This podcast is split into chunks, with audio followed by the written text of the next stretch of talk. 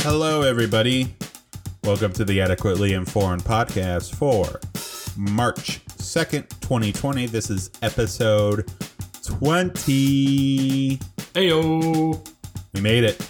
We're getting there. We're getting up there. Almost there. My name's Joe Hicks. And mine's Evan Kelly. And Evan, what are we here to do today? Well, Joe, we're going to talk about some of our most prized possessions, our ideas, our minds. We're going to let our minds exercise on the jump rope of discourse, always making sure that we are in the gym of good faith and making sure that we hydrate with adequately informed information. Yeah, and we realize that we are only human. We don't know everything. We do not sit upon the ivory tower where we know all. We understand or we don't do the bench press of ivory tower. You got to keep my metaphor going. Yeah. Anyway, we realize that perspectives other than our own are valid and that we don't know everything and that we're going to be wrong a lot. Isn't that right, Evan? Yes, me especially. So, I'm incompetent. Oh, damn. Well, anyway, Evan, what do you want to talk about this week?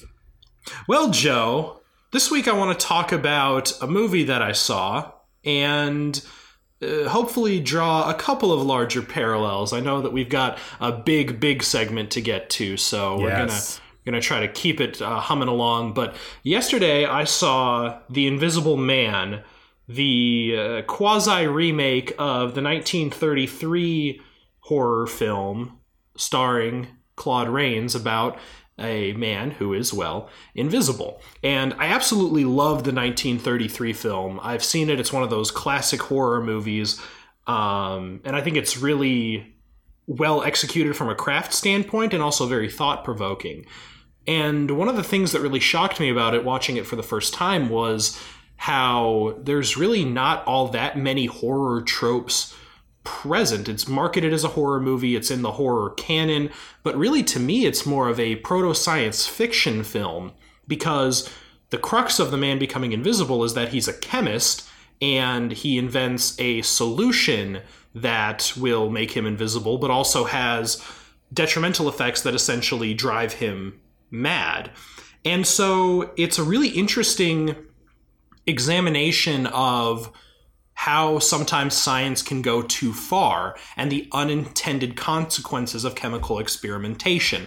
Remember, 1933 is still less than 2 decades removed from the First World War, in which we saw mustard gas and other chemical weapons come into the forefront. So people at the time were really trying to understand this balance between progress and medical ethics. And I think that it plays out in a really riveting way in the original Invisible Man that still made me appreciate it even watching it. I saw it probably in 2018 or 2019, but you know, in a modern context, it still holds up. So flash forward to this year, 2020, Leigh Whannell has remade The Invisible Man, and it bears almost no resemblance to that original film. I guess I should mention that both are based on a book by H.G. Wells, but I haven't read the book, and that's not what this conversation is about. Anyway, this new movie, I enjoyed it. I'll say up front, I thought it was a good movie, well done, and it is definitely more of a straightforward horror with some action thriller tendencies than the original. And I want to try to make this spoiler free so that people don't have to skip over it, but maybe the biggest spoiler that I'll give is that the mechanism for the Invisible Man's invisibility is more based in technology than chemistry. And the central conflict of the film is that it hardly focuses on the Invisible Man at all, but rather on his efforts to stalk and manipulate his ex-wife, played by Elizabeth Moss, who is fantastic in this movie. She's always great, but in this movie especially, she really nails the role. And so it's not at all about the scientific ethics anymore. the creation of the technology is sort of taken for granted. So instead, we're given the entire run of the film to explore these concepts of emotional manipulation, spousal abuse, interpersonal misogyny, and gaslighting, which have come to the forefront. They've always existed, believe me, I'm well aware of that, but they have been given a more prominent place in the cultural discourse following the Me Too movement. So I'm on the record as really hating remakes and not standing by them, but I think that this is an interesting case study on when remakes go right. This wasn't a cash grab. It wasn't an attempt to capitalize on the nostalgia factor of The Invisible Man. I don't think anyone is really out there standing that movie from 1933. Instead, it's taking a base concept and giving it a complete overhaul to make it relevant to our modern times. And that, I think, is probably the best case scenario. And I really enjoyed the film.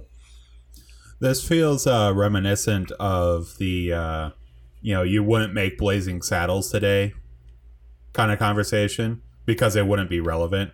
Like if you just did a straight remake, from what you're saying of The Invisible Man, like nobody, like it wouldn't have the same context that everybody watching it in 1933 would have had for the, the fears of the science and all this kind of stuff. So, yeah, we have that today, but it takes a different flavor. I'm thinking of like an Ex Machina, where it's less about... I feel like the chemical nature of the original Invisible Man is really important, whereas things are more technologically driven now, which thankfully is accounted for in the updated version. Yeah, so it's I do like this idea of... as a thought experiment of taking old movies and turning, putting them into a new genre. Like, what if you made like Back to the Future, but a rom-com? Like, that would be an interesting art experiment. But anyway. So who are the romantic partners, Marty and Doc? You see, that's the big trouble, because those are the main characters, but. I mean, I know you just threw this out there right now. I don't expect you to have a treatment written. But I mean, I don't know if I would think I was going for a genderqueer, rom-com. But there could be a version. What if it was Marty and Docette? No. Docette. Yeah, but that's what they have to call that character the whole time. They have to go with that, and it's like really horribly clunky name. Yeah. Mm-hmm. Yeah. Or just Doc. But yeah, that we're starting a new YouTube channel, Evan. It's called I don't have a name for it yet, but we're just going to remake movies but under a new genre. And it call it Genre Bender. Yeah, Genre Bender. And also we can only do things that are in the public domain. So it has to be real old. So It's a Wonderful Life, DOA, His Girl Friday, all of the Ed Wood and William Castle movies. Yeah, okay. All right, so we're going to take It's a Wonderful Life and turn it into a psychological thriller. Oh my gosh. Have you ever seen... Work. I think it could. And actually, you saying that reminds me. Have you seen that video? And I think this is kind of a subgenre where you re-edit the trailers of movies to change the perceived genre. Before, yeah. Yeah, like where Elf is...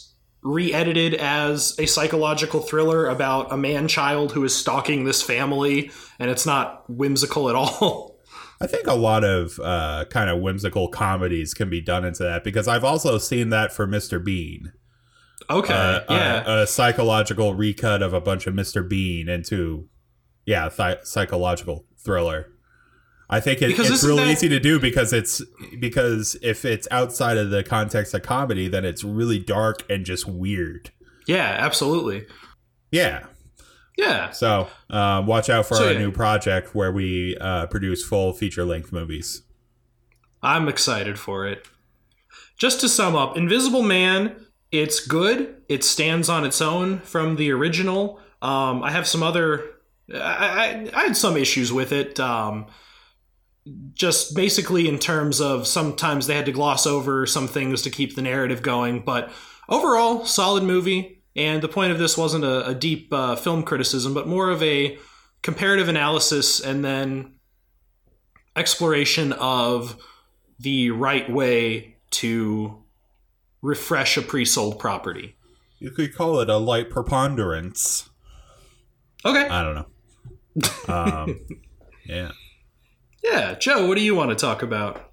Oh, I want to talk about a subject that is very near and dear to me, which is sleep, which is kind of ironic for me today because in order to record today, I had to get less sleep than I normally do.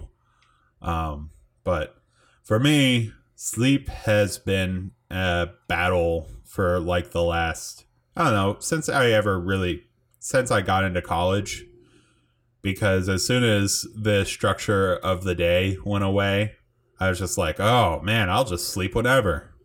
And that ain't great. If you've ever heard, any advice about sleep, they say, do it regularly. Make sure you're getting enough time. Do this, do that. Flippity flop, flop, flop. But luckily enough, I was able to get a job out of college that catered to my inability to be awake during the day, where I work at nights. And I manage truck drivers at night.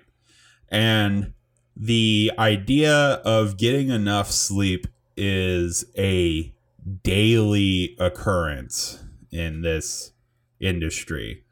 When you have to be awake at night, you start to get really familiar with how sleep works. Like when you're awake during the day and have kind of a normal schedule, sleep is almost kind of like an afterthought where, you just kind of do it. It's like, oh, it's 10 p.m. I go to sleep now. And then because I'm tired and then I wake up in the morning because I have to go to work and whatever.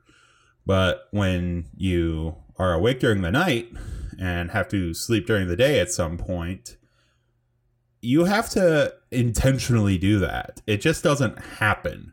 You have to choose when you're going to sleep and when you're going to wake up, and you have to do it deliberately. And it's very interesting to see because I have definitely had a number of people who I've worked with where they absolutely cannot make it work. Like they have a family or stuff going on in their lives, and they're like, I was only able to sleep 2 hours today. And let me tell you, everybody, you do not function on 2 hours of sleep. Like, you may be able to get up, move around, and do things, but you are not anywhere close to your mental peak on 2 hours of sleep. And you're really not on 4 hours of sleep either. I have somehow mangled my life together to where I get at least 8 hours of sleep at night. And I gotta say, I couldn't do it any other way. Because when I'm sleep deprived, I am just cranky. I am not at anywhere close to my mental peak. I'm not having as great a thought. I just don't see how people do it where they only sleep 4 or 5 hours a night.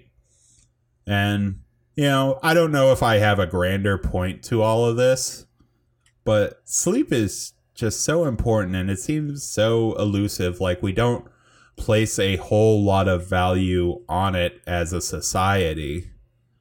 Like a while back, Steve Harvey was saying like, man, if you're getting 8 hours of sleep at night, then you're not really trying hard to make it in this world or some shit like that. And I don't believe in that whatsoever, even though it's tempting to think that, oh yeah, if I just stay up real late, then I can do a whole lot more things. But then the things that you do aren't going to be nearly as great. But then also on the third hand, you know, if work is one of those things and you don't care too much about how well you do at work, I guess you could push that off. But I don't know. Sleep, it's very important, and it's something that I've actually had to like figure out in life, and it hasn't just been a given.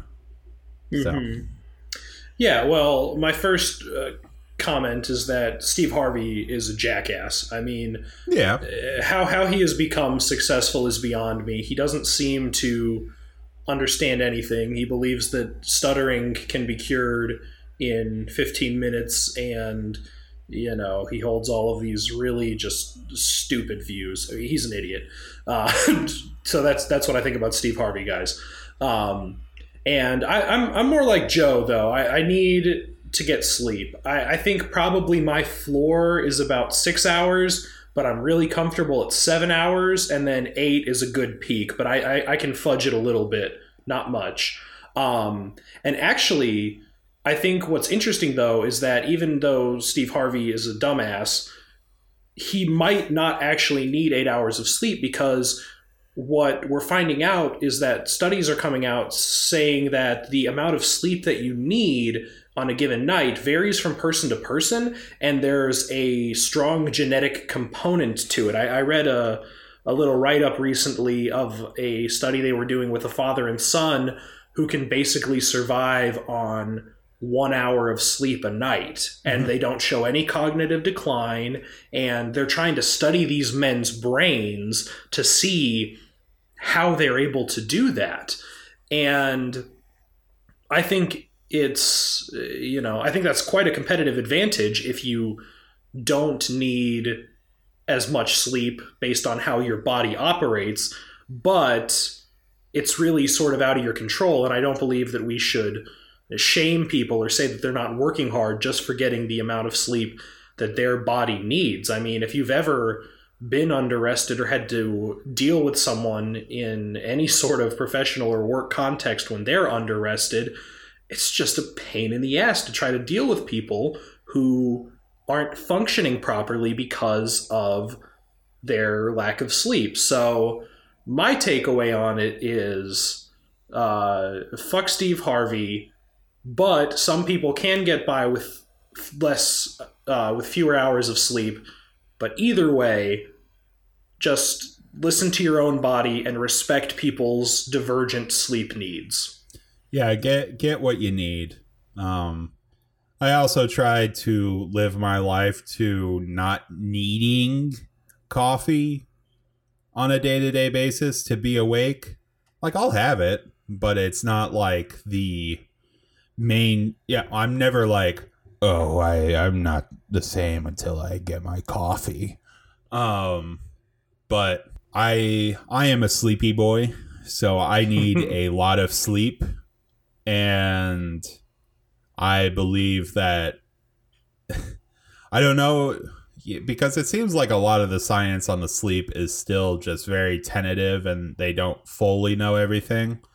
But if I have a feeling that I would, you know, my health would be worse, and I would not have nearly as much mental ability if I drastically cut down on my sleep. Mm-hmm. Even though it seems like at every point, societal pressures or internal pressures want me to do that. Yeah, I mean, that's the Steve Harvey mindset is not isolated. I think that on these 20-some to 30-some people, our generation, there's this definite pressure exerted on us, which tries to make us feel like if we're not constantly grinding and monetizing and making every spare second of our lives productive, that we're falling behind. And I don't support it. I don't like that mindset. And it's my hope that we can recognize and overcome it. as we record a podcast in our spare time. Yeah, but this is like, I don't know. I guess I'll speak for myself. This is my favorite hobby thing that I do, so I'm not complaining. Yeah, I would say same. Alrighty, I think that's all I have to say on sleep. Excellent.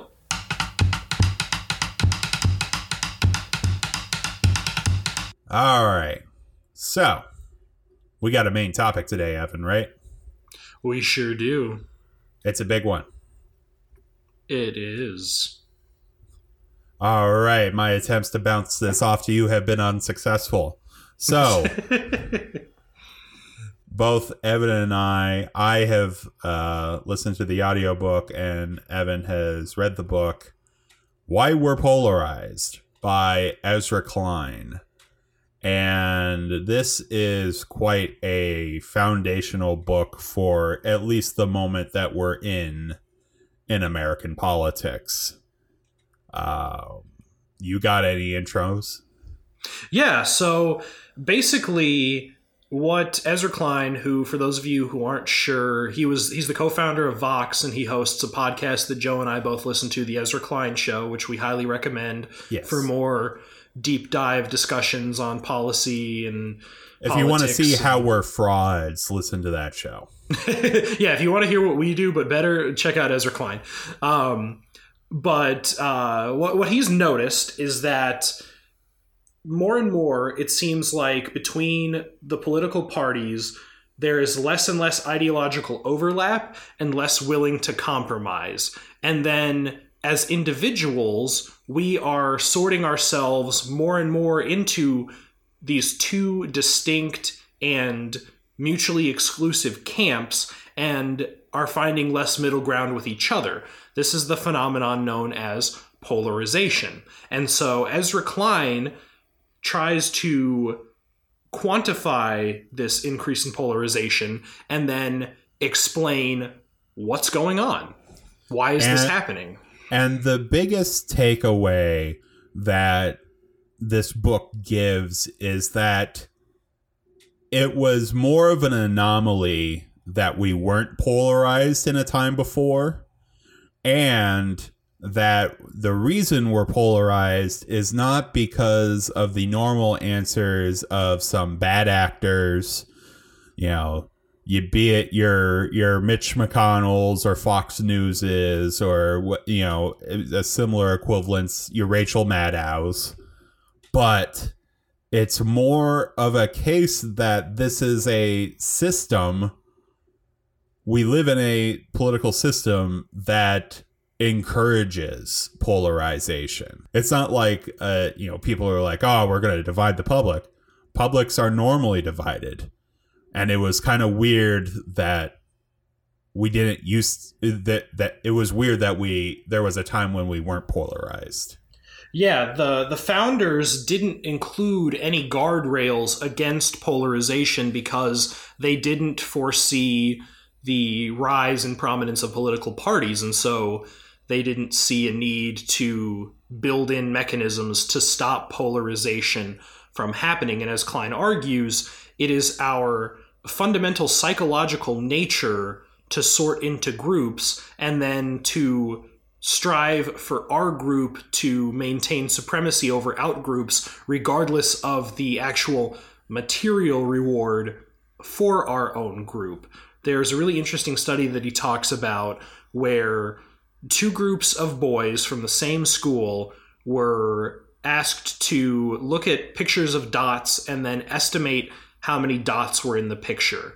Then they were split into two groups based on whether they estimated the number of dots higher or lower than were actually on the page. But the trick was that that was not the reason why they were grouped together. The groups were assigned at random.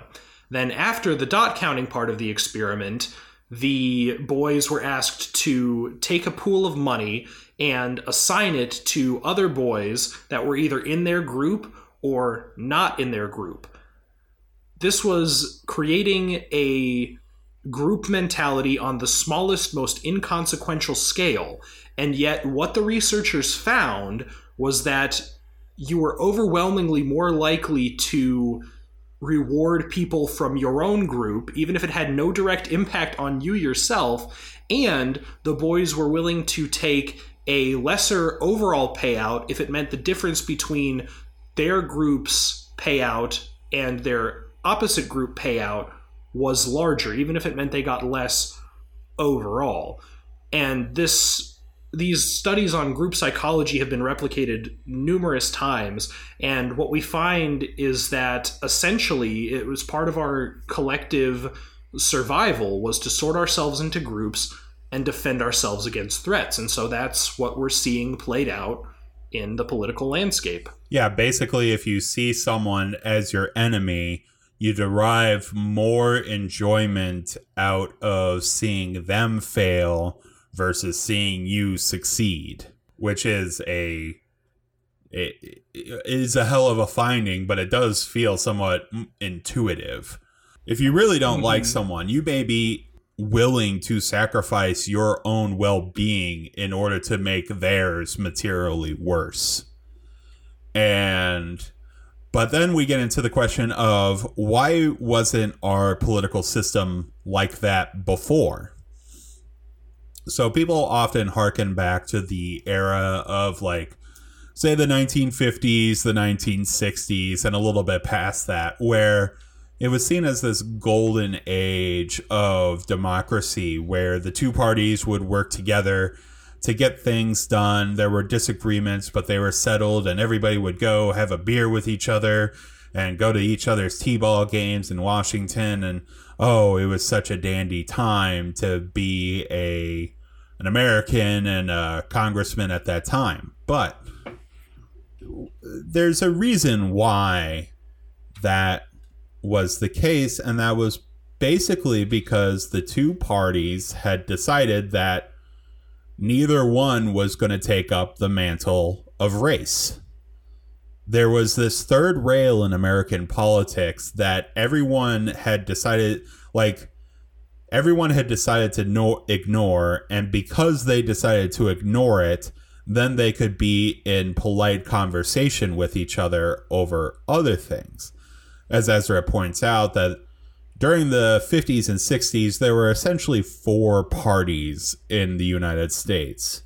So there were Democrats and Republicans, but they were more coalitional. So, you know, when you talk about parties, there's kind of the idea that, you know, a party is one distinct entity. Everybody in it has the same ideas and all that kind of stuff, which isn't too true to the American experience.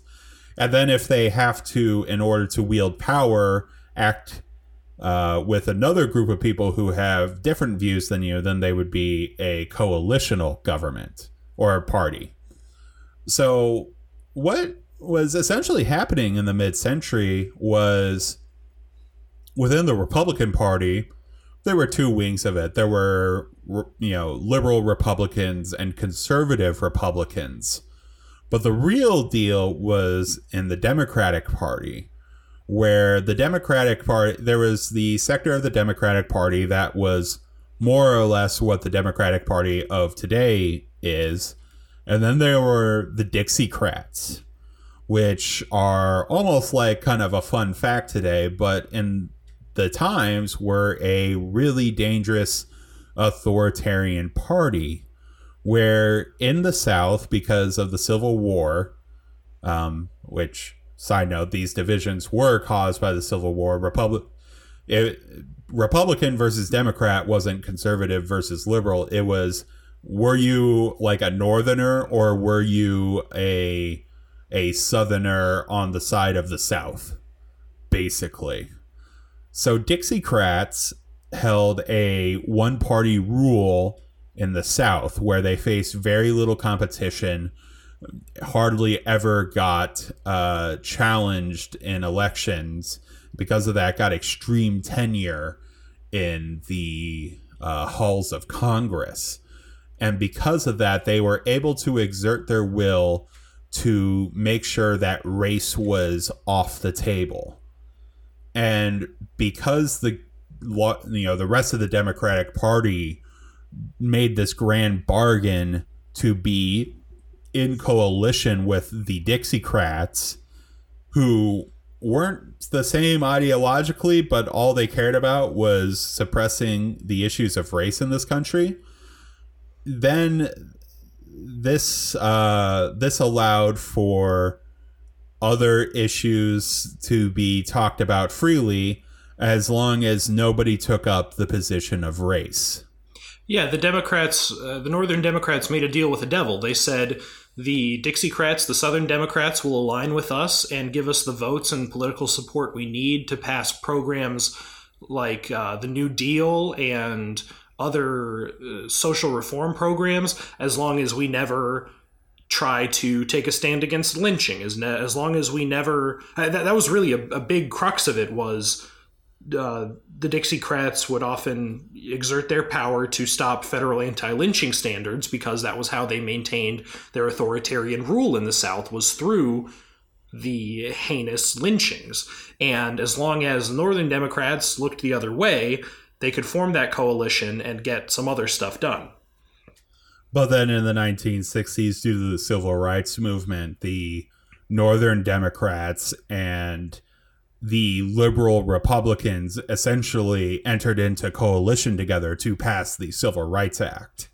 Yeah, Lyndon B. Johnson decided that it was worth fracturing the Dixiecrats away from the rest of the Democratic Party to get the Civil Rights Act passed in 1964. So, and another small detail was that at that time, there were political scientists who were... woeful of the American political system, because the two parties were the same. You know, if you've ever heard someone say, oh, the parties, they're just the same thing. And during that time period, that was pretty much correct. There were liberal Republicans. There were conservative Democrats. The Strom Thurmond, a Democrat for the longest time, when he was still a Democrat, he was the second most conservative member in the Senate, and he was a Democrat.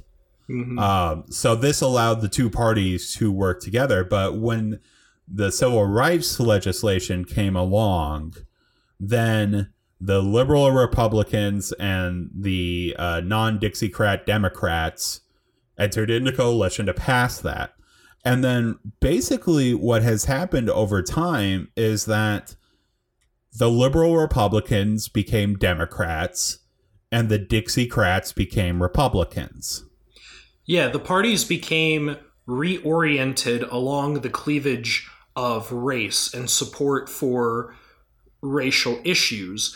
Now, as a lot of people are quick to point out, it seemed like a more Republican cause to take up the mantle of race. However, their candidate following the Civil Rights Act was Barry Goldwater, and Goldwater was an arch conservative. He actually was a conservative Republican. Yeah, for a good long period of in American politics, actual conservatism was much more on the fringes of the party than an actual mainstay ideology within any of them. Like, even when the Republican Party started to become more ideological in the 70s and 80s, it wasn't until Ronald Reagan that any sort of actual conservatism was part of the party. And so Barry Goldwater taking up the mantle of the Republican Party as a staunch racist who wanted to repeal the Civil Rights Act and bring back segregation essentially destroyed any goodwill that the Republican Party could have enjoyed from being the party that had a bigger hand in bringing around the Civil Rights Act. So when Goldwater ran for president, the only states that he won were in the old Confederacy, the Dixiecrat states. And so that started the political realignment that we sort of see today. Yeah, and it's happened bit by bit. There, even as late as 20 years ago, there were more conservative Democrats and more liberal Republicans, because for whatever reason, they still felt that their party loyalty was more about party and not about ideology. But now party loyalty, I mean, there is no party loyalty, but there is loyalty to ideology. And then there is loyalty to party through that ideology. And this is another one of Klein's really big concepts, is the idea that our partisan identities have sorted and aligned with so many of our other identities that they've now formed mega identities, which are really easy to activate, easy to make you feel threatened, and very difficult to change. So it's what we talk about when we talk about how you can sort of guess if someone is liberal or conservative based on other preferences. There really shouldn't be any intrinsic reason why how you feel about guns aligns with how you feel about taxation, which aligns with how you feel about abortion, which aligns with how you feel about trucks. But that's sort of what it's become. We've sorted our identities, and that to the point where they become all-encompassing. And you're not really voting based on specific policies that you like or don't like, but you're voting because of what your vote says about you. It says, I am a Democrat, I am a Republican. And so identity has become absolutely crucial in modern politics. He talks about how identity politics is really only thrown about to dismiss concerns of minorities and marginalized groups, but every single person participates in identity politics. It's just that when they're often white and conservative, they don't get called identity politics. It's just politics. Yeah. And there's this really interesting question of whether, you know, people become polarized because they just naturally become it, or if they're looking towards their parties, or, you know, on a grander scale of what they believe in, or even more scarily what they don't believe in, to form those identities. Like, so in the past it was perfectly reasonable to be like pro-gun, anti or pro-abortion. You know, you could have a mismatch of ideas that you would today. But the idea is that the parties sorted, and through that, everybody kind of looked at back and forth at each other. And it's like, well, I want to be socially acceptable. I want to be part of my in-group, or I don't want to be part of the out-group. I don't want to be the Democrats. I don't want to be the Republicans. So I'm going to do what they don't do. Mm-hmm. And I'm going to believe what they don't do. Ezra, you know, I don't know if this was in his book, but he has mused about this several times in interviews and other conversations, is that so before Obamacare was passed, Obamacare was essentially Romneycare in Massachusetts. And there had been a lot of Republican thinkers who, you know, thought about the healthcare issue, and that was essentially the plan that they had put forward, what would later become Obamacare and called the socialist nightmare. But they had all of those plans had been based on the idea of an individual mandate, which essentially says that the government is saying you have to purchase health insurance, otherwise we're going to levy a fine against you. And every Republican who was working on their versions of healthcare plans all agreed that a individual mandate was necessary and that it was constitutional. But then as soon as Obama took up the mantle of Romneycare and put it forward as his healthcare plan, every Republican who had been supporter of individual mandates before all lined up and said, and maybe even truthfully said, they all sincerely changed their opinion that the individual mandate was unconstitutional. They had gone from all believing that it was constitutional to believing that it wasn't. And that may have even felt sincere in those people's minds. I mean, people who you know, aren't as believing in those people would probably say they're just lying, which they could have been. But partisanship, and a specifically negative partisanship where you don't want to be part of the other side's group, is such a hell of a drug that you can very well change your whole opinion because the other side supports it and you don't want to be part of it. And the change can feel very sincere to you when it may not be.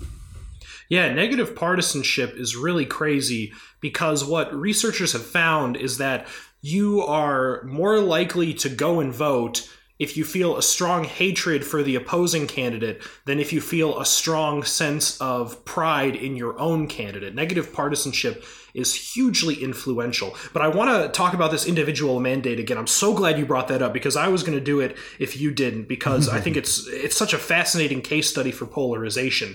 The idea of the individual mandate was originated in 1989 by the Heritage Institution, or the Heritage Foundation, a conservative think tank. And it was done as a way to essentially provide an alternative to Medicare for All and universal coverage, or universal single payer, which conservatives do not support. And the individual mandate was overwhelmingly popular, not just in Massachusetts for Romneycare, but nationally as well. And in 2007, a bipartisan coalition working on healthcare reform sponsored the Healthy Americans Act, which before the Affordable Care Act, before Obama got elected, was sort of the legislation in progress for healthcare reform. And I'm going to pick on Lindsey Graham because he's such a dweeb, but other conservative senators were in coalition with him, but I'm going to use Lindsey Graham as my avatar here. Lindsey Graham was a co-sponsor of the Healthy Americans Act. He attached his name to a plan that included an individual mandate. And then in 2009, when it was Obama's idea, Lindsey Graham was on the Senate floor decrying how unconstitutional it was.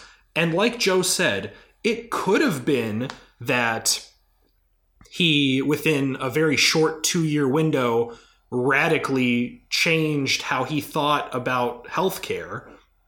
But it's more likely to me that it's the result of polarization and not wanting to support what the other guy does. Yeah. If you think about the idea of the individual mandate and kind of Obamacare in general, it is kind of a the kind of logic of it follows kind of Republican ideas. It's that the government's not just going to step in and give you health care, but we do believe it is in the individual's interest for everybody to have health care. Like, we require people to wear seatbelts to help. Or have car insurance. Yeah. Yeah, to have car insurance. That's a individual mandate if you think about it. So it is. Yeah, the government definitely has the power to mandate that you have insurance. So it is in the greater public benefit for everybody to have health insurance and to take up the mantle of being able to provide it for yourself. You have to do it, but it is your individual responsibility to make that happen, which is along a Republican ethos to make it happen, you know, for providing health care to people. But as soon as Obama came and ran with it, it was so toxic. No Republican could support it. You know, and it passed without a single Republican vote. Yeah. And you like to, you know, you teeter back and forth on the, were they opposed to Obama because he was black, or did they, you know, sincerely oppose him?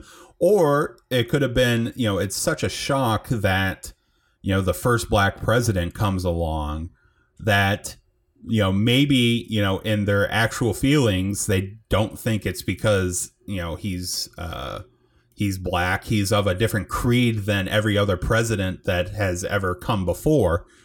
But they can code it as, oh, they don't like him because of who he is and his ideas.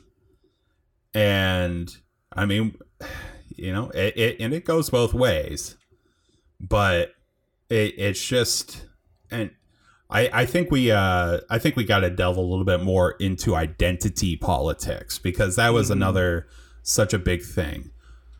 So the way identity politics gets thrown around now is that identity politics is something that minorities pull out when they feel like they're being oppressed or they have some social ailment, or, you know, oftentimes seen as a flimsy reason for doing things, that it's like, oh, because I'm a black person, I have this experience and I feel like we as a society should go about this way.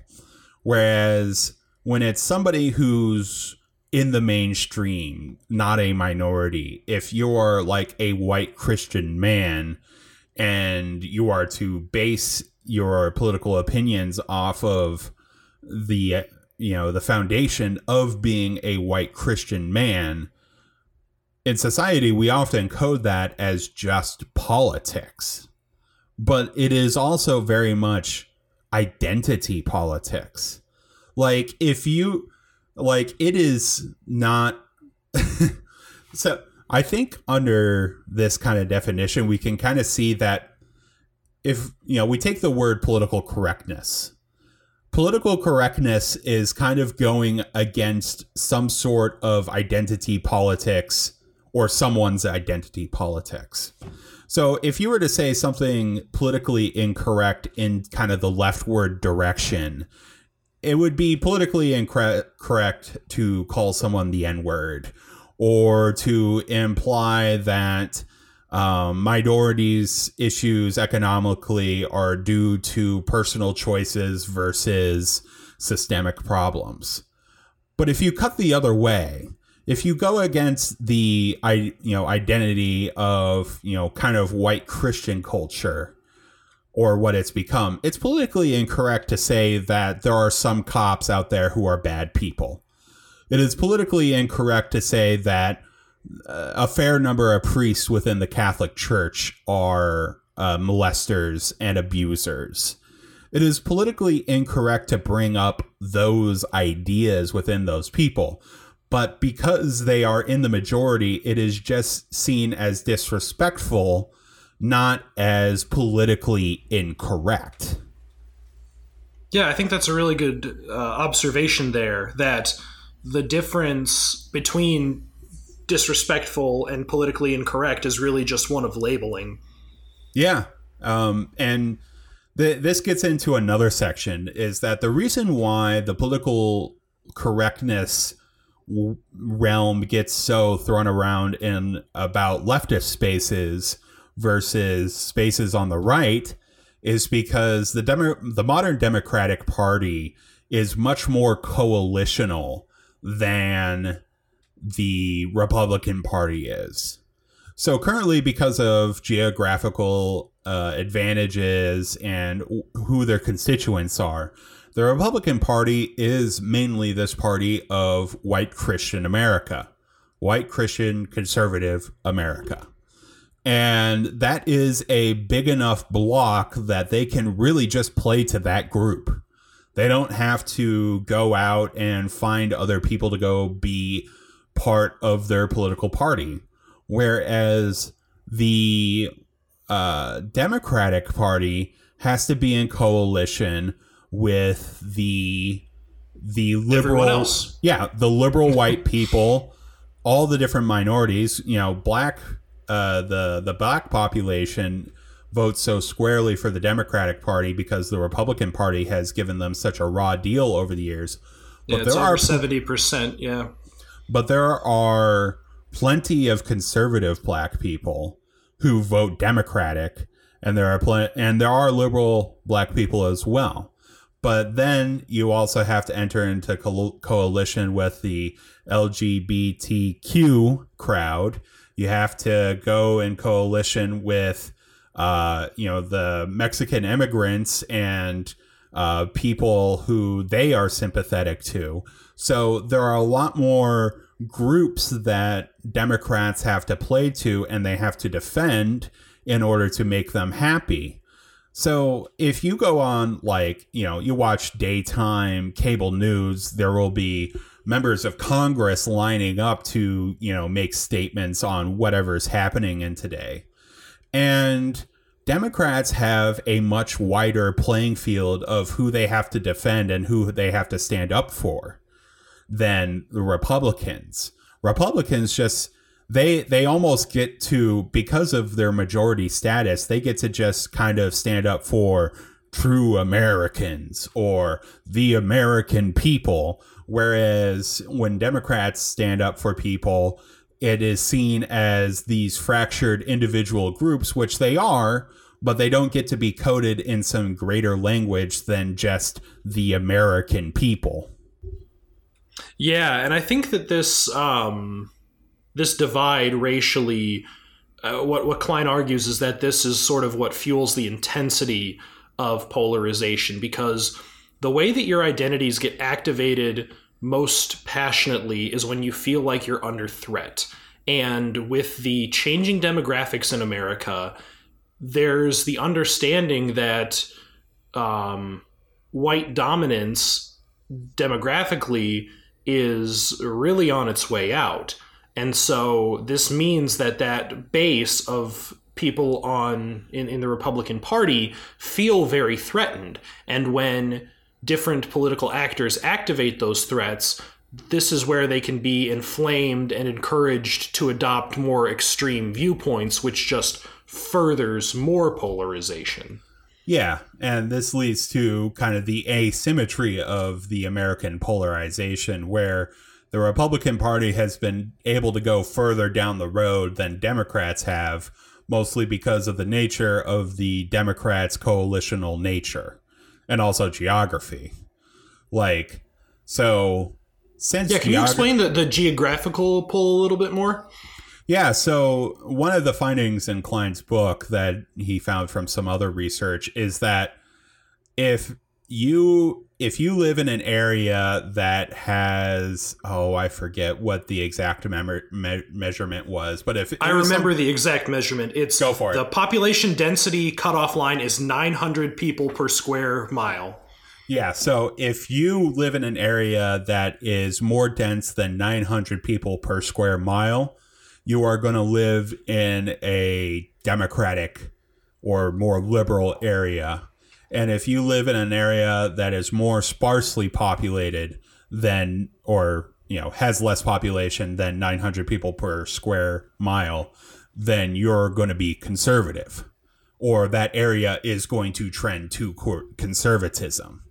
And this finding was so strong that if I remember correctly, there were no exceptions in the greater United States. I think he said that there were like a couple of conservative, like I think he said 2 conservative areas that were above that level and no liberal areas that were below that level. Yeah.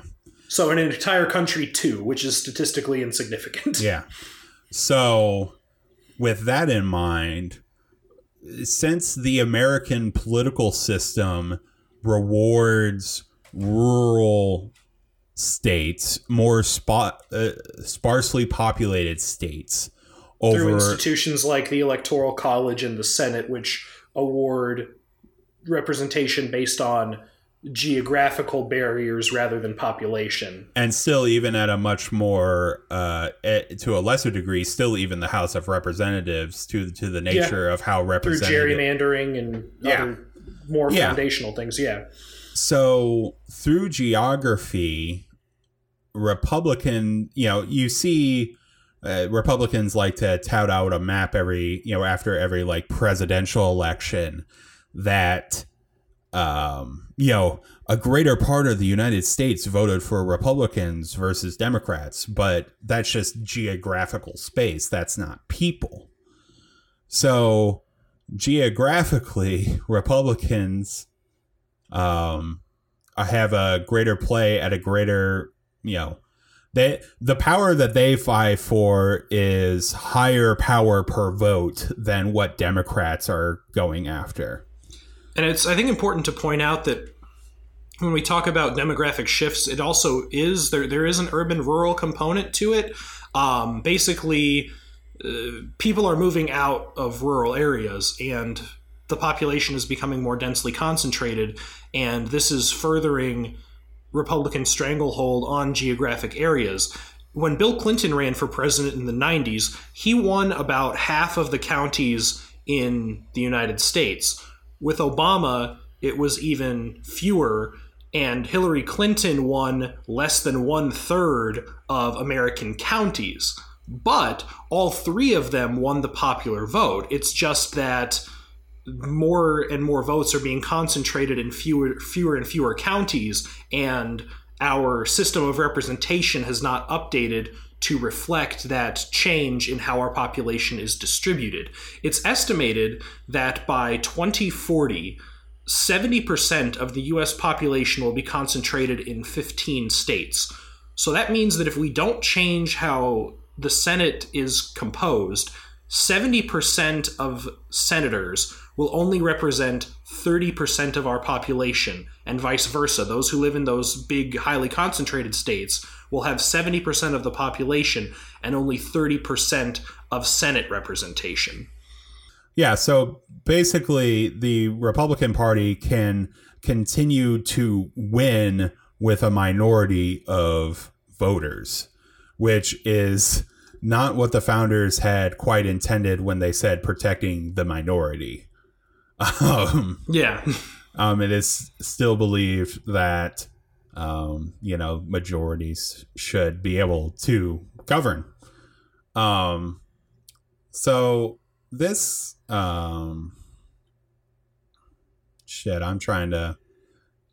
Ezra is good. Keeping the threads of these conversations is tough.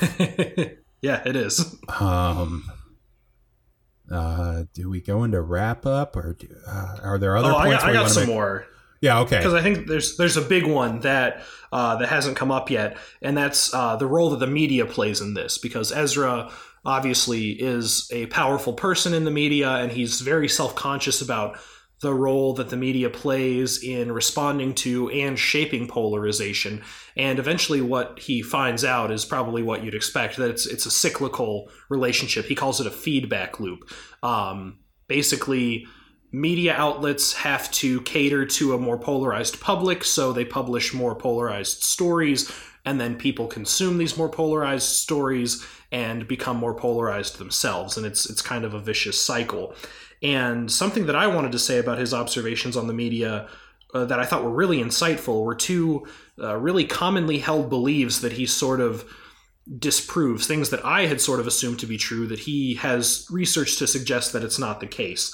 Number one is that the issues in our politics of polarization are because people just aren't educated enough.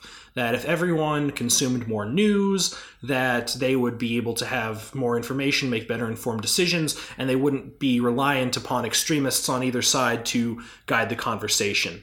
But this has been proven to be false. In studies that have tracked extreme polarizing views and correlation with news consumption, what you find is that both liberals and conservatives who are more plugged into the news become more polarized, and this is probably because of that feedback loop. And then the other thing that I think a lot of people assume to be true is that we're polarized because we create these echo chambers. We only listen to views that agree with us. But again, the research shows that this is not true.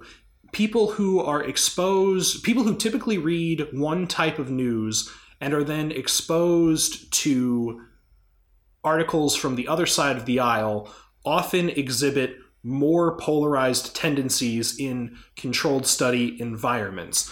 And this actually makes a lot of sense the way Klein explains it.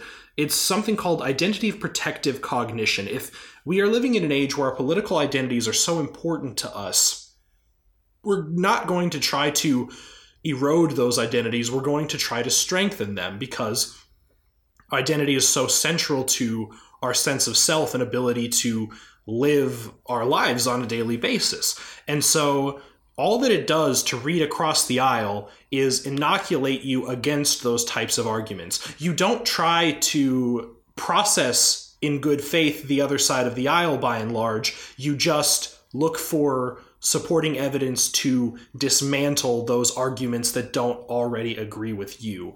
In a news landscape, in a media landscape where we have so much choice in what to consume and so much information at our fingertips, it becomes easier to cherry pick facts that support your side. So unfortunately, it looks like the media is both a victim and perpetrator for polarization, and typical strategies to reduce polarization, such as greater media literacy and reading across the aisle, are not effective at reducing polarization. Yeah, like Ezra said, he's argued with 9/11 deniers, and they are very up to date on the facts about the melting points of steel. They know a lot of things about what happened with the Twin Towers. Mm-hmm. It's just it's a cherry picked way to reach the intended endpoint of their argument.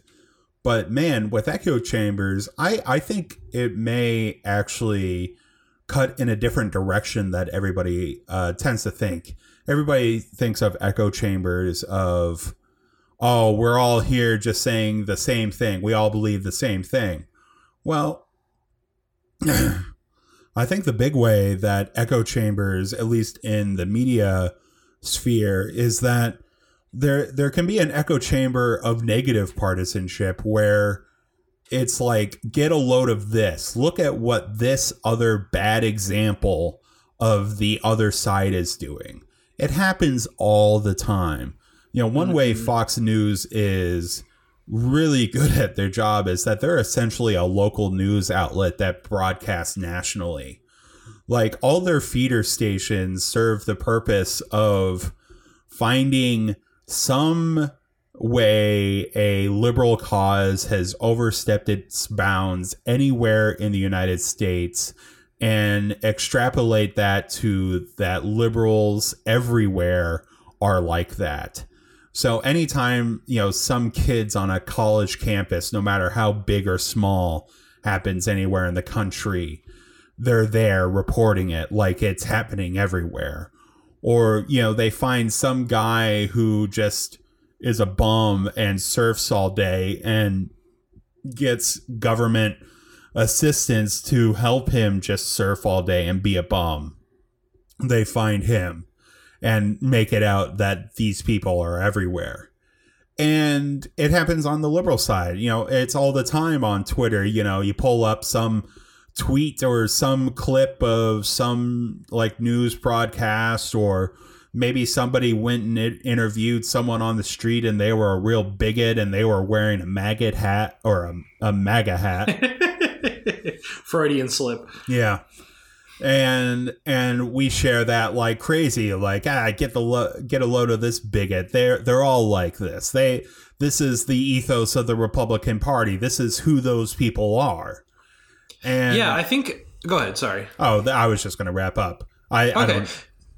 Yeah, no, but I think that the example that Ezra Klein talks about to represent sort of both sides of this divide was that Covington Catholic protest, where the kids, the teenagers in the MAGA hat had some brief tense encounter with some other protesters and then a Native American counter protester. And by all accounts, nothing really happened. They were just kind of, maybe at best some people were a little disrespectful or rude, but it became a huge flashpoint where the left denounced the Covington Catholic kids and the right, defended them. And so both sides talked about how this absolutely inconsequential event represented the absolute decay of the other party when there were absolutely no stakes to the actual incident in question. It became a flashpoint for this identity clash. Yeah, everybody tacks on the greater battles that they see within their political world onto any minute issue. And I mean, hell, I was guilty of that when that happened. And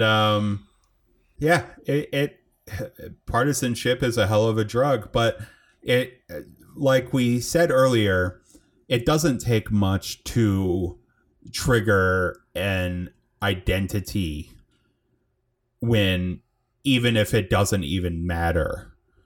But these things matter. You know, if you sincerely believe that abortion is killing a child, that's a very big deal to you. That's very real. Very powerful, yeah. If you believe that people not having health care is leading to people dying, and is a very and it's a collective issue versus an individual issue, then healthcare is very, very important to you. And that's something real. Well, when they're activated, you can't stay on the sidelines, because, you know, we have so many identities that really don't have a lot of political consequence. I'm a Chicago Bears fan and a college graduate and a podcaster. And, you know, if somebody says go Packers, that activates my identity as a Bears fan. If, you know, there's a discussion about higher education, that triggers my identity as a college graduate and what my education has meant to me. And the issue is that when these identities all become aligned, threatening one threatens all of them, and that's a very scary emotional reaction. Yeah, they the stacking is the biggest thing. Mm-hmm.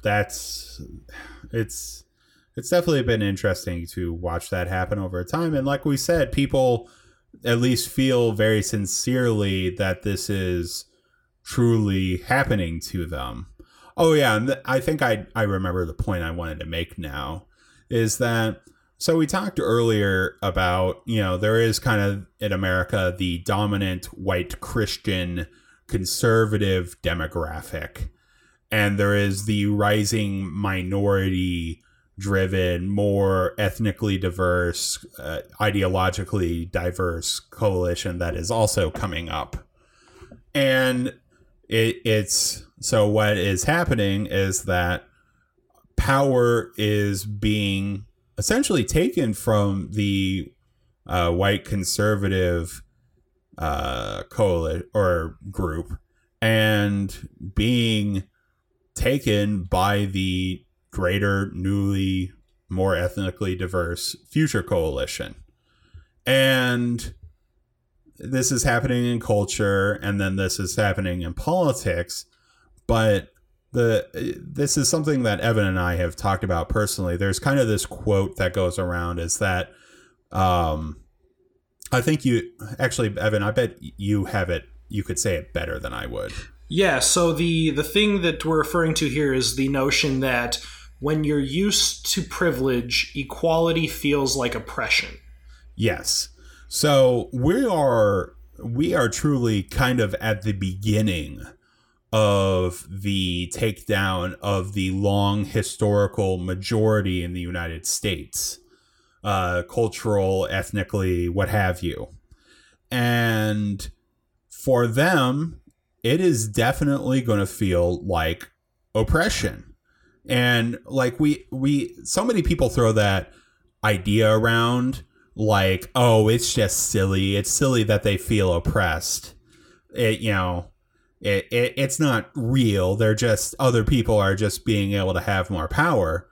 But this will really feel like oppression to those people. And they act like it. Act in more desperate measures. This is why Trump was seen as the, you know, kind of the great savior of being able for it to be okay to be a white Christian conservative person in society. And if it feels like oppression, it feels like oppression. This is why, like when movies like Black Panther come out and they have such critical acclaim, people are like, well, why do I have to feel like this is such a great movie? Am I racist if I don't come out and immediately praise this work of art? Like, because that's kind of what some of the discourse and implications are by some people. And it can feel I feel like those feelings need to be taken seriously. Yeah. Prosperity is not a zero-sum game, but political power is. And I think it is absolutely good and appropriate if America is becoming more diverse for more diverse coalitions to have more power. But you can't give them that power without taking it away from someone else. And I'm not here trying to say that it is oppressive or that, you know, racism is justified, but I think there's a very emotional component to it that we are not addressing. Just pointing out and decrying white fragility doesn't do anything to alleviate it. And as long as we continue to let it fester, it will manifest itself as hatred and a doubling down on oppression. So I agree, even if not on a political level, I think on a personal level, we have to address that very real feeling that is driving some of this. And this is where I'm going to, break from any study or book that I've read and just express what I feel personally. I think one of the biggest issues in our society is an abject lack of compassion. And I think we need to be more responsible for taking care of each other's emotional needs in that way. Yeah, and I'm gonna, there are people who say that, and then they mostly just mean we need to look out for the needs of minorities, which is true. It's true, and we can't ignore that it's true. And in addition to feeling oppressed, they actually are oppressed. So they need unique and more extensive safeguards in place. Right, but it also cuts the other way. Or on the emotional level, if not the actual tangible material level, the emotion is real, and ignoring that impulse obviously has not worked. I mean, this is why conservatives talk a lot about the culture wars, and on the left, it's just the culture. Mm-hmm. There is a very real feeling among a greater swath of conservative America that their culture is just not respected, or something that the culture makers believe is something that should be celebrated. I don't know. People always go back to Duck Dynasty, who was having... when it was running as a show, was doing Mondo numbers. Its ratings were through the roof. Each episode was getting 8 million viewers. But then if you looked at the New York Times the next day, there was only a review of that night's episode of Girls, which maybe had 300,000 people watch it. There's this feeling that the culture of conservative America isn't being respected. And I mean, a fair point of the people who make the culture, they, can see it as, bigoted or backward or not permitting such and such lifestyle. But, I think there are still valuable parts of it, but just there's no movie that's reaching universal acclaim that is espousing the kind of more conservative culture. Green Book. I haven't watched it. It sucks, but I mean, it won the Oscar for Best Picture. But it was very much sort of a backlash, I think, to the, liberal Hollywood. The guy who wrote it and won Oscars for it is a 9/11 truther Trump guy, and but your larger point is valid. Anyway, so there are some questions. What do we do with all this?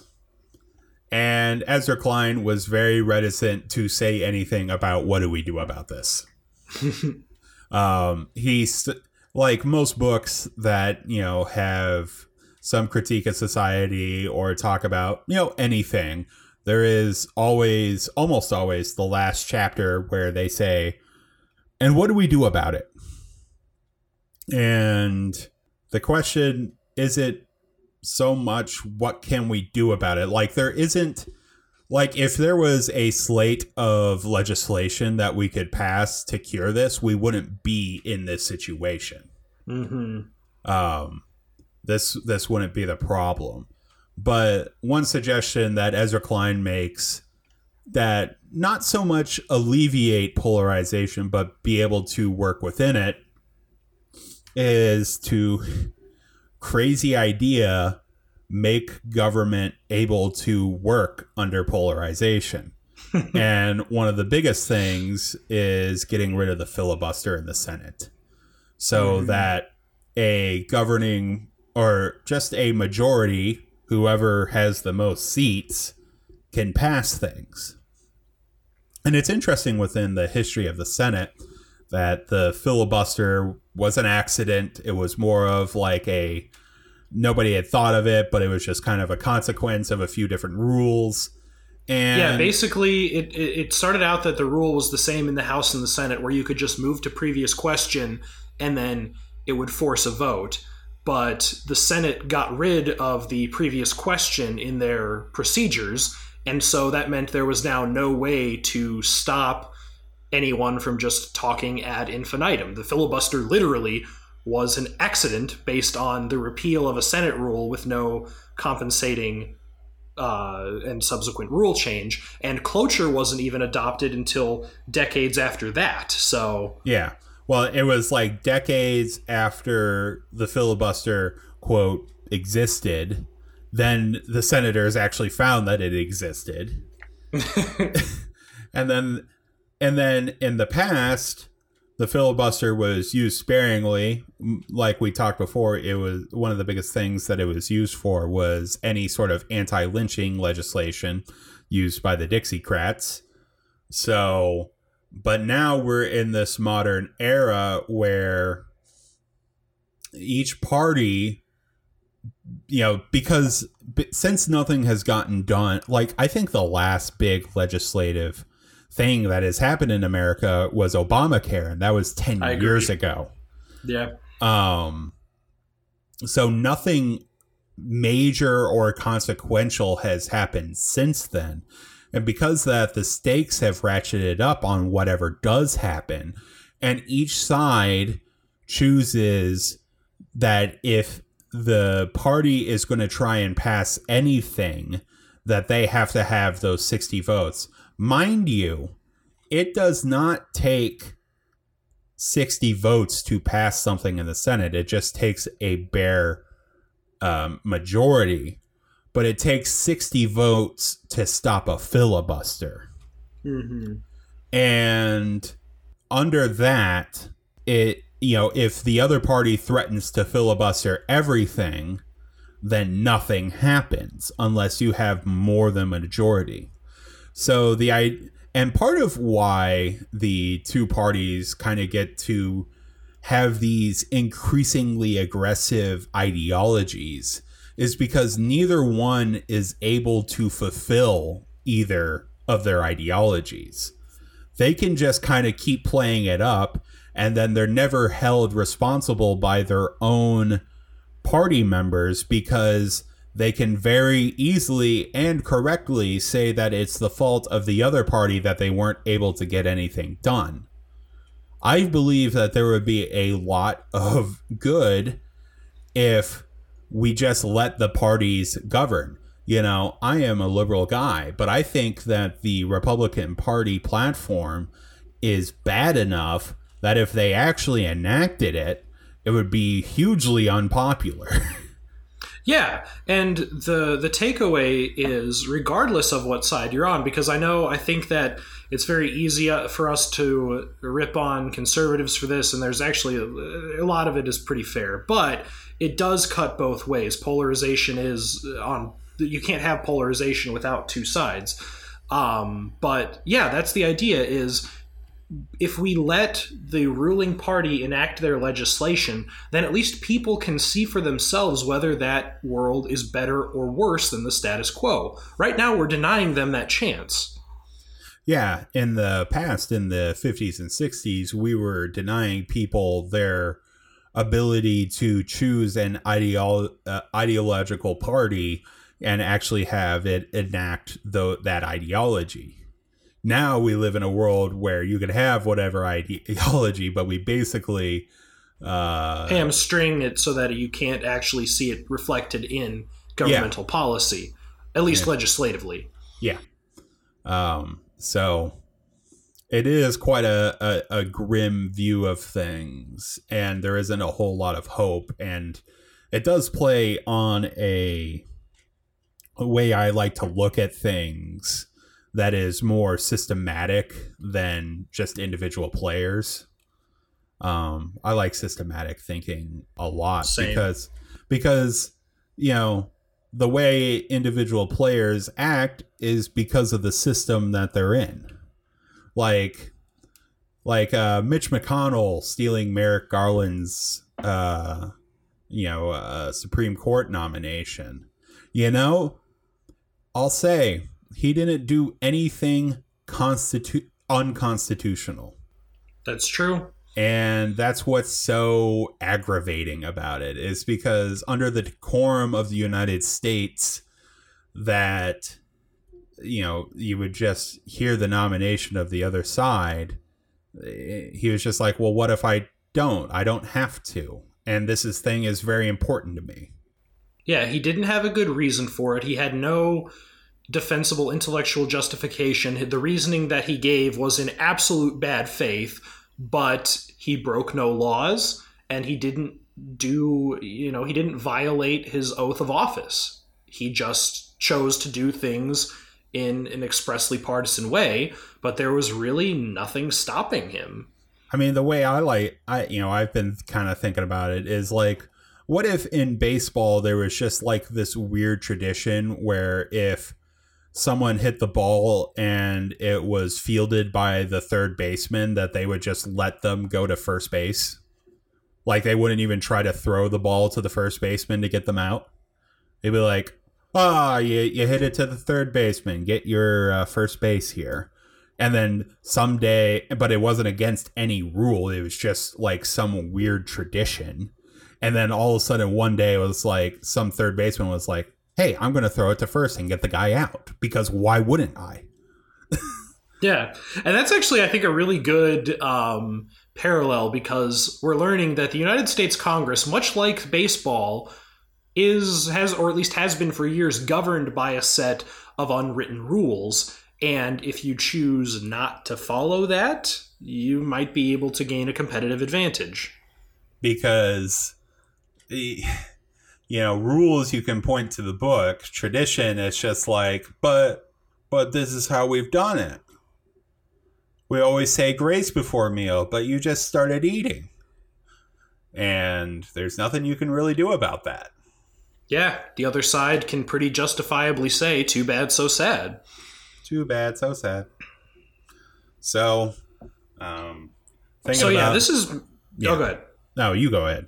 Oh, well, this is a place where Joe and I probably differ, because Joe is always very reluctant to look into solution proposals at the end of books like these, but I love it. I think that if you've done enough research to figure out what the problem is, hopefully you have at least a couple of suggestions. You know, I'm not expecting anyone to claim they have a panacea, but I'm always interested in the suggestions. So I maybe took more copious notes on this solution section, and there's basically 5 things that he recommends. Number 1 is what he calls bomb proofing. It means to stop polarization from causing huge problems. And the main way that this happens is in terms of the debt ceiling. So basically, the US government is really messed up in how it authorizes its own spending. Basically, in one session, they agree to whatever they're going to do and spend, and then they have to have a separate session to say, okay, we are allowed to borrow this money. It's completely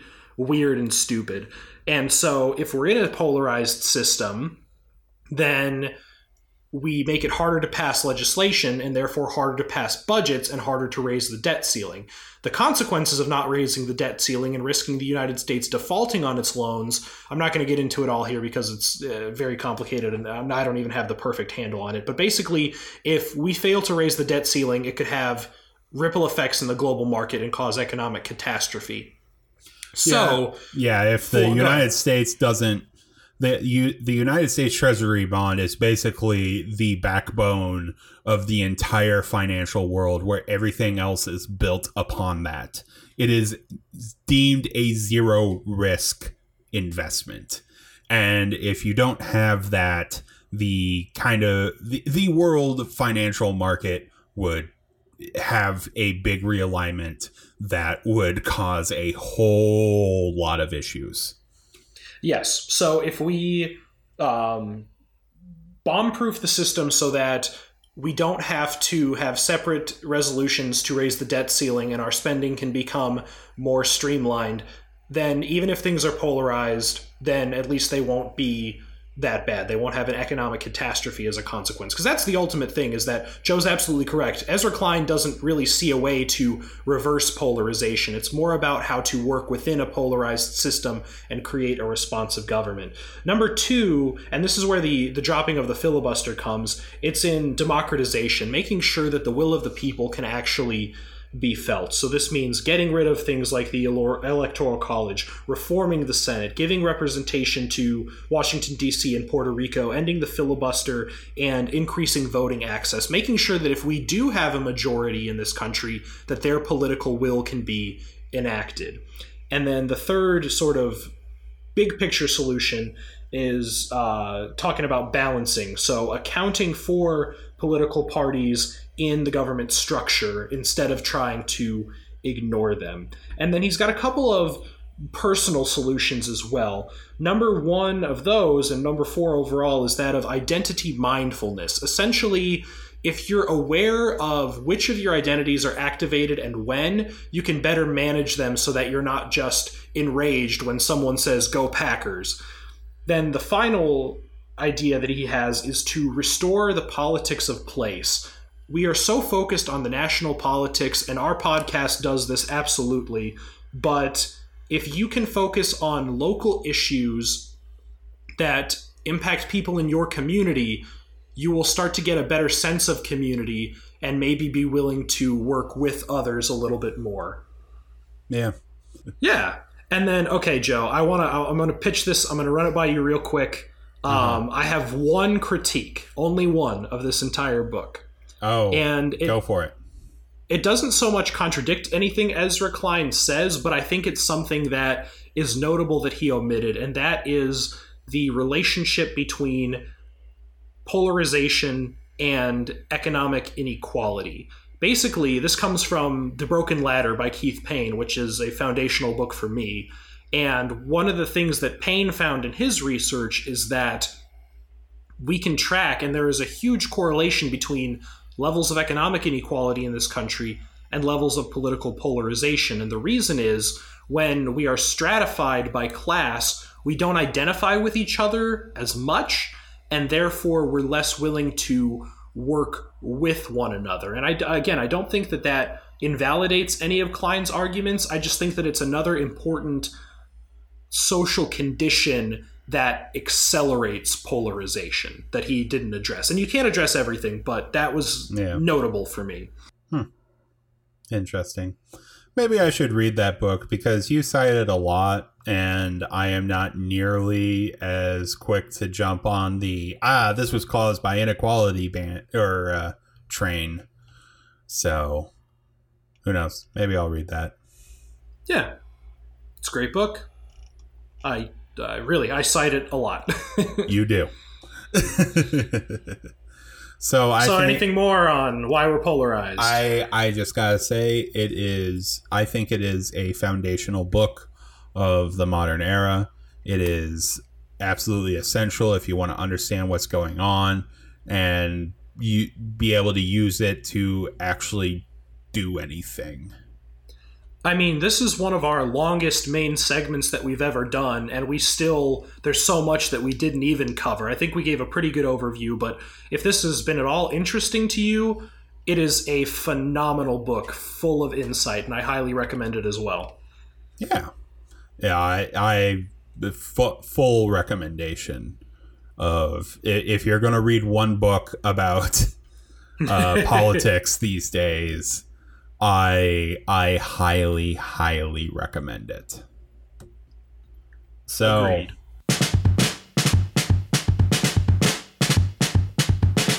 So with that, I think we may do a quick wrap up with politics these days. We'll keep it brief. Yep. Very brief. So South Carolina happened. Or Joe Biden won big. He got almost 50% of the vote and now leads the overall popular vote in the Democratic primary because of South Carolina's large population. Yep. So it's looking like it may be Bernie and Biden. Yep. Bernie still has a narrow lead in the delegates from his strong showings in the first three states and Biden's weak showings in the first three states. Tom Steyer dropped out, so the official field is down to 7. He placed 3rd in South Carolina, but didn't pick up any delegates, and I respect him because he didn't see a path to the nomination, and he dropped out even though he's a billionaire and he could have self-funded through the end of the campaign if he chose. And that's the big thing, was he banked basically his whole prospect of being the nominee on South Carolina. Mm-hmm. He got in the race, further enough. Like South Carolina, when he came into the race, was far enough out that he was able to just do massive media buys out there, and was hoping that that was going to be the one that he was going to get any sort of traction in, and he did not. So yeah, and he got 3rd. He pulled into the top half of the field, but that's not really enough at this point. It wasn't enough to get a delegate. I mean, who knows? Maybe if he got a delegate, that would have changed. Yeah. So yeah, I think it's probably a 2-man race, but I think that Super Tuesday is coming up this Tuesday. About 1/3 of the delegates are up for grabs, and it could shake up the race in a big way. And, Bloomberg is the wild card. I really don't like him, but he has spent $500 million to this point, and he has risen in the polls. So we'll see what happens. I think that definitely the Klobuchar and Warren campaigns are on life support. They have not performed well really in any state. Klobuchar did okay in New Hampshire, but other than that, they are really scuffling, and Super Tuesday could be the last stand for both of them. Yeah, I'm really sad to see how Warren's been doing, because she was my number 1.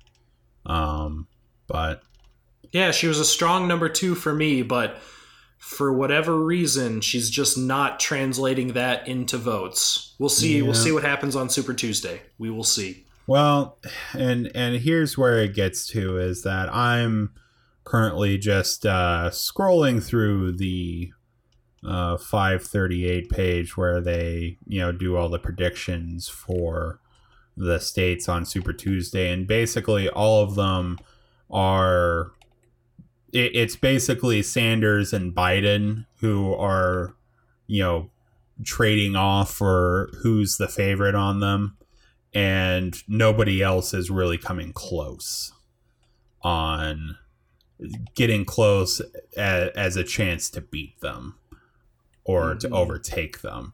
The only notable exception is Amy Klobuchar in Minnesota. Well, yeah. But yeah, that's her home state. So it's really starting to look like it is a race between Sanders and Biden.